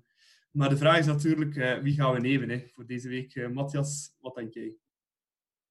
Ja, ik ga toch voor um, het webteam en de vrijwilligers van Karel. Um, ik denk dat Noah Lang die zeker nog gaat winnen. Dus uh, hij moet nog, nog een tandje bijsteken en dan zal die volgende keer misschien wel winnen. En, uh, en Philippe Clement uh, zal die ook nog winnen. Dus nee, nee, mag zeker de vrijwilligersteam en, en, en webteam zijn van Cup. Ja, ik ga daar ook bij aansluiten. Moest het drie weken geleden zijn en Club zat in een moeilijker vaarwater, had ik mijn stem gegeven aan Philippe Clement. maar ja, vandaag kan ik alleen maar aansluiten bij jullie en, uh, en jullie ook de bloemetjes zetten. Ook voor deze podcast trouwens, want ja, je moet het maar doen. Hè. Dat je de grond Het is leuk, ja, we moeten iets doen deze COVID-periode. Dat is zeker. ja. Mensen moeten bezig blijven. Oké, bon, bedankt uh, voor uh, deze leuke Kaja van deze week. Voor onszelf, maar ook voor alle vrijwilligers dus van uh, Club en in speciaal van het webteam van Blauw-Zwart. Nu, het allerlaatste van deze podcast, want ik zie dat we al over het ja, ruim over het uur zijn in de tijd. Uh, is uh, korte voorbeschouwing de match van donderdag. Dat is eh, KV Mechelen tegen Club. Um, mijn eerste vraagje voor Matthias. Um, is het niet vreemd dat we eerst een tweede keer tegen KV Mechelen spelen voordat we tegen AA Gent voor een eerste keer spelen in deze competitie? Ik heb daar geen zinvol antwoord voor, maar ik kan enkel zeggen dat het een bizar jaar is geweest en, en maakt niet zoveel uit op zich. Maar inderdaad, het, het blijft bizar in de, in de gedachtegang van de, van de traditionele supporter. Maar ik zou zeggen, laat maar komen en, uh, en laat ons weer het verschil maken. Ja. ja. Nu, de, de heenmatch uh, op Olympia, ja, dat was nog niet zo heel lang geleden. Was een uh, regelrechte ramp. Misschien wel de slechtste match van club dit seizoen, samen met die op Moeskroen, denk ik. het gaf toen een 2-0 voorsprong weg op een onwaarschijnlijk lakse tweede helft. Um, Karel, moeten we wat moeten we doen om dat scenario deze keer wel te verhelpen? Wat, wat, wat gaat het verschil maken? Ik was toen ook heel erg boos voor, van het gebrek aan felheid uh, en, en gewoon ja, de laksheid. Toen was het trouwens ook nog zonder Franks en Caboret dat Mechelen speelde. deze week zal het zonder Voet en Van Damme zijn. vermoedelijk, ik denk dat Voet wel ja, toch. al, al zal ontbreken, dat, dat er geen zware schorsing of zo volgt, dat er gewoon een rode kaart was. Um, maar ja, bij Mechelen is een moeilijk verhaal. Ze doen het, als je kijkt naar de punten, enorm slecht. Als je kijkt naar expected points, dan, dan zijn ze eigenlijk gewoon ja, veilig in de, in de linkerhelft van, uh, van de tabel. Dus ze hebben momenteel meer expected points dan Beerschot. Dus dat zegt ook wel wat. Maar uh, ik hoop dat we gewoon de, ja, de, de ingeslagen weg verder zetten. We hebben ook net iets meer rusttijd nu denk ik, eh, van, van zondag naar donderdag is doenbaar. Dus ik hoop dat we de inslagen weg verder zetten en dat we gewoon met, met het vaste elftal dat er nu lijkt te komen, tot aan de winterstop, die laatste paar matchen gewoon kunnen ja, in een goede vorm afwerken. Uh, we hebben een reputatie ook achter de kazerne, vind ik. Mm, ik herinner me heel veel goede matchen. Uh, heel veel matchen met vier doelpunten uh, ja, ik denk vorig jaar nog 0-5, denk ik, vorig seizoen. Ja, ja dus ze kunnen. Uh, ook een rode kaart van Schoofs, een, twee jaar geleden, weet ik me te herinneren. Dus ja. Ja, we gaan die goede reeks echt wel moeten voortzetten. We zijn nu 16 speeldagen ver. Uh, het gaat er nu op aankomen om al die kleinere matchen vlot te winnen, zodat we daar niet te veel energie in verbruiken, zodat we hopelijk toch een bonus kunnen opbouwen voor de start van play-off 1. Want de reguliere competitie dit jaar is met de kleine play-off 1 echt wel belangrijk geworden. Ja, dat is toch belangrijk. Zijn zes uh, matchen. Ja, nu de matchen uh, volgen zich snel op. Uh, Matthias, moeten we met het oog op uh, zondag, want dan staat de, de Slag om Vlaanderen op het programma, niet bepaalde spelers misschien laten rusten? Um, ja, Balanta had ik sowieso altijd willen laten rusten, maar het probleem is dat Vormer met het COVID kampt, waardoor dat het gewoon ja, een hele moeilijke wordt om, om Balanta zomaar aan de kant te schuiven voor een, ja, dan denk ik spontaan aan Van de Keibus of Kosunu naar het middenveld. Maar nee, ik zou niet te veel veranderen. Misschien um, ook Reki en Dennis erin brengen voor, uh, voor Diatta, die toch wel een heel stevige trap heeft gekregen van, uh, van Haroun. En dan misschien Charles de Ketelaar ook laten vervangen door, uh, door Okereke. Um, omdat Charles echt altijd speelt en, dat is prachtig voor de jongen. Hij doet het ook fenomenaal goed. Maar hij speelt ook altijd de volle 90 minuten. En ik denk dat het nu misschien even tijd is voor hem om, om misschien in de loop van de wedstrijd erin te komen. Maar ik zou Dennis dan ook een keer erin smijten. Maar voor de rest uh, de ploeg vast te houden. Zeker in de verdediging en op het middenveld uh, niks veranderen. Ja, ja oké. Okay. Dat is niet direct eigenlijk. Hm? ik, ik, denk ook dat, dat, dat Clément uh, vrij standvastig gaat blijven in zijn opstelling. Mm. En natuurlijk altijd vertrekken vanuit de data. Als, uh, als de fysieke data toont dat spelers erdoor zitten, dan, uh, dan gaat hij ze niet laten spelen. Maar je zei het ook van, waarom zet ik Kosuno op de 6 in de tweede helft tegen Antwerpen? Omdat de match op dat moment relatief gespeeld was en dat Balanta eigenlijk al rust nodig had. Dus ja. ik denk dat ze gaan kijken om, om iedereen in dezelfde opstelling te kunnen laten starten. En, uh, en hopen dat misschien Vormer tegen zondag terug kan zijn, maar dat, zal, dat lijkt mij moeilijk haalbaar. Um, Zal nipt zijn, alleszins. Hm? Zal nipt zijn, alleszins. Ja, het hangt er allemaal vanaf. Hè. Als, hij, als hij morgen, want ik denk dat dinsdag en donderdag, of maandag en donderdag zijn de testmomenten. Als hij, als hij de test van deze week uh, negatief is, kan hij zondag spelen natuurlijk. Maar zal hij wel niet 100% getraind zijn. Uh, maar ik, ik, ik zie ze zoveel mogelijk aan de vaste elf uh, vasthouden en dan gewoon werken met vroege wissels. Ja.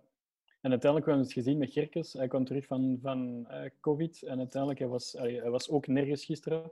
En ik denk wel dat dat ook te maken heeft met twee weken gewoon eruit te zitten. En dan plots moet je een, een topmatch spelen tegen Club Brugge. Dus ja, ik denk dat we Vormer pas terugzien tegen, uh, tegen Eupen, denk ik. Misschien wel. Het is, het is geen pretje ook, hè, corona. Nee. Bepaalde topsporters... als topsporter heb je natuurlijk een, een, bepaalde fysieke reserve, maar moet je ook op hogere toppen presteren. Maar ik heb, ik heb het zelf gehad in april en heeft toch lang geduurd voordat ik weer iets van fysieke prestatie kon neerzetten. Ja, ik denk dat Lewis Hamilton ook was van het weekend. Die ook ja. ja. Dus, zeker voorzichtig mee zijn. Nu, het laatste dat we gaan doen voor uh, deze voorbeschouwing is uh, klassiek een pronostiekje. Karel, KV Mechelen Club Brugge. Uh, 1-3. Matthias? Ik had 1-3 in gedachten. Um, ik ga voor 0-2. um, goh, ik had eigenlijk ook 1-3 in mijn gedachten. Echt niet, zeven. um, KV Mechelen uitslag. Uh, 1-4. Nee, we gaan terug, we gaan nog we gaan de vijfde keer op rij 0 houden. 0. dat is, uh, dat is een Yes. Voilà, dan uh, zit deze podcast erop. Ik denk dat het um, een van de langste afleveringen is dat we ooit hebben gemaakt, maar dat betekent dat het heel leuk was. Uh, dat betekent dat uh, Steve langer gaat moeten lopen. Ja, inderdaad. Steve, de burgemeester van Brederen, gaat inderdaad een klein beetje langer moeten lopen. Maar ik kom hier ook nog uit de gast. Uh, dat kan ik wel verklappen. Um, in elk geval, Karel, super bedankt dat je erbij wou zijn. Het was heel erg plezant. Heel graag gedaan. Bedankt uh, om mij uh, ja, om over de vloer te hebben virtueel en om mij zo goed te begeleiden in mijn eerste podcast. Ja, en wie weet, als, we, als het terug mag, kunnen we dan nog een keer fysiek opnieuw doen. Hè. nog een keer. Dan drinken we één op. Ja, ah, wel. Dat doen we met een, een pintje erbij. En ook Matthias, super bedankt voor er opnieuw bij te zijn deze week. Met heel veel plezier, Geze bedankt. Ja. Uh, dan is het laatste dat ik ga doen, de kanalen nog eens herhalen. Je kan ons uh, mailen voor suggesties, opmerkingen, whatsoever, naar uh, podcast.bluesfcb.be. Uh, je kan ons volgen op Twitter met de Klokkenpodcast of @thebluesfcb en ook met de hashtag de Klokken. En voor alle andere correspondentie en communicatie verwijs ik jullie graag door naar de socials van de Blues. Bedankt voor het luisteren en tot een volgende aflevering van De Klokken. Tweede bal is top goal! Het is 3-4! Ryan Tom komt in! Daar is Algever en daar is Eidel! Hij gaat die vierde maken, denk ik. Ja hoor, Jamie Simons, 4 tegen 0. Bal nog eens even, Refailov nu! De goal! Voor Refailov! De goal